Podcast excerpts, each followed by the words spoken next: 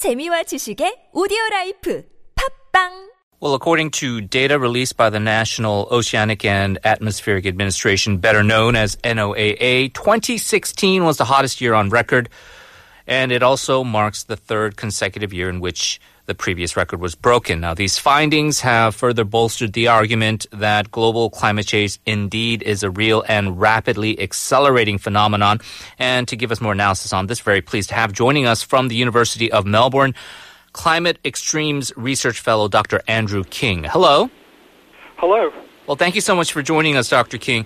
Now, 2016 recorded as the hottest year ever. This is the third consecutive year in which the record has been broken. Is this just simply a pattern, or did you notice anything unusual about uh, the temperature rise in 2016? Well, 2016 um, is only uh, a few hundredths of a degree Celsius warmer than 2015 was, which was the previous record, as you said. But um, the pattern is quite clear that we wouldn't be getting these high temperatures on, on the global scale without climate change. So we can we can link these global temperatures directly to, to the fact that the world is warming due to human-induced climate change. As has often been sort of noted as side effects uh, to the rising temperatures, uh, whether it's the melting of the polar ice caps, uh, more extreme weather patterns, uh, some impact on agriculture, uh, is this also just a continuation, or are we seeing this situation perhaps uh, take a turn for the worse dramatically? Well, it, it depends on exactly what the the extreme weather is, but we are seeing this continuation towards more extremes in general, so more heat waves, heavier extreme rainfall events that cause flash flooding, and uh, worsening droughts. And it's certainly getting worse as, as the climate warms. In, in particular, in the Arctic, 2016 was a really remarkable year. Mm. Um, very, very low sea ice levels throughout the year. And um, you may have seen that in December we were getting temperatures close to the freezing point at the North Pole. These kinds of events we wouldn't be getting without climate change. The debate that we've heard uh, from experts who've joined us in the past, and we'd love to get your perspective on it as well. Uh, we know we have these multilateral uh, agreements now in place, the Paris Accord, considered an historic achievement by the international community. But that one question that lingers in a lot of people's minds is that are we already past the point of no return, meaning that this is this warming trend now is self-sustaining, and regardless of whatever efforts the uh, international community makes, that we can't reverse this trend. I think that that would be quite a pessimistic view. I, I think if we actually take strong action on climate change, so if we actually were very serious about reducing our greenhouse gas emissions, uh, we would see uh, clear benefits. We would see much less warming. It wouldn't we wouldn't get a cooling immediately back to, to where it would be had humans not already influenced the climate. But we wouldn't get this runaway warming either. Um, the problem is mainly that we don't really have this impetus to make these drastic and rapid cuts to greenhouse gases. And because we're just making these kind of incremental reductions, uh, we're not really taking the required action to limit global warming to safe levels. But if we were to take the action, I'm, I'm pretty sure that we would have, we, we wouldn't get this runaway warming. If we don't do anything anything serious, if we if we keep emitting greenhouse gases using greenhouse gas intensive fuel sources, we're not going to solve this problem just through very small changes. We need big changes and and very fast.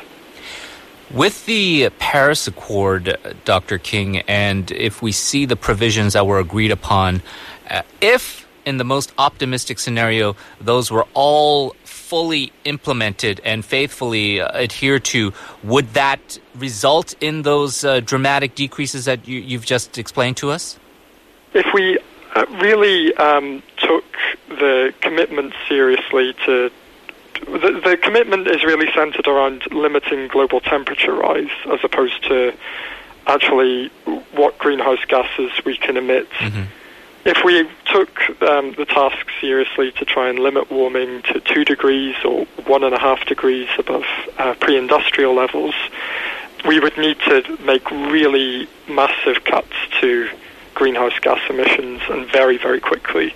And so it's perfectly possible that we could do this, but there isn't the impetus politically at the moment uh, worldwide. The US and China, as well as countries like Australia, aren't really doing enough. We're not really, we're just not taking um, the challenge seriously enough at the moment.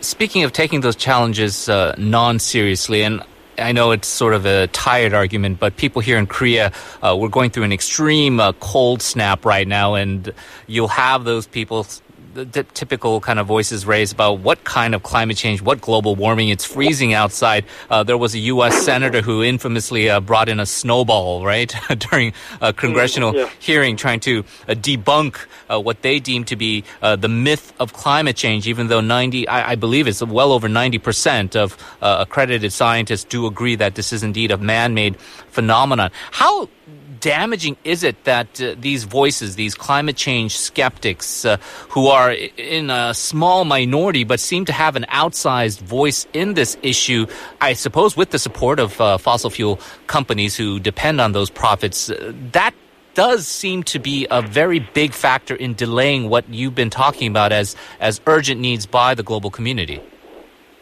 Um, I absolutely agree. Yes, they have a very powerful voice. These uh, climate denier groups, and uh, they have effectively uh, limited our action on climate change. I, I, think going back to your, your first point about you know when when the weather's cold outside, mm. uh, we don't really see. We might wonder, so where's global warming gone? But it's it is global. That that's part of the point. So, just in a, a small region of the world, we wouldn't necessarily expect to see much warmer weather all the time we still expect to see cold weather events around the world, but just fewer of them and more warm weather events. The overall trend is clear um, towards warming, including over South Korea, but also almost the entire world. Mm. It's quite clear that human activities are the, the cause of that trend.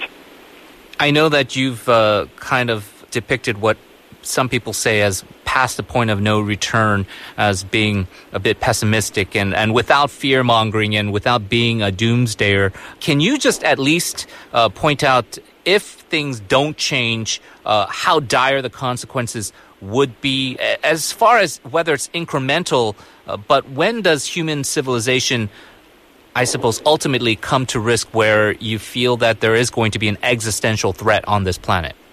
Right. So yeah, I w- I wouldn't say that there's no risk of um, runaway warming, just that if, if we actually did act now, that we could avoid uh, runaway warming. But certainly, if we continue to see warming um, of you know, two or three more degrees global warming, we are going to see uh, big problems for civilization in, in many parts of the world. And I think we could argue that we're already seeing that in some ways.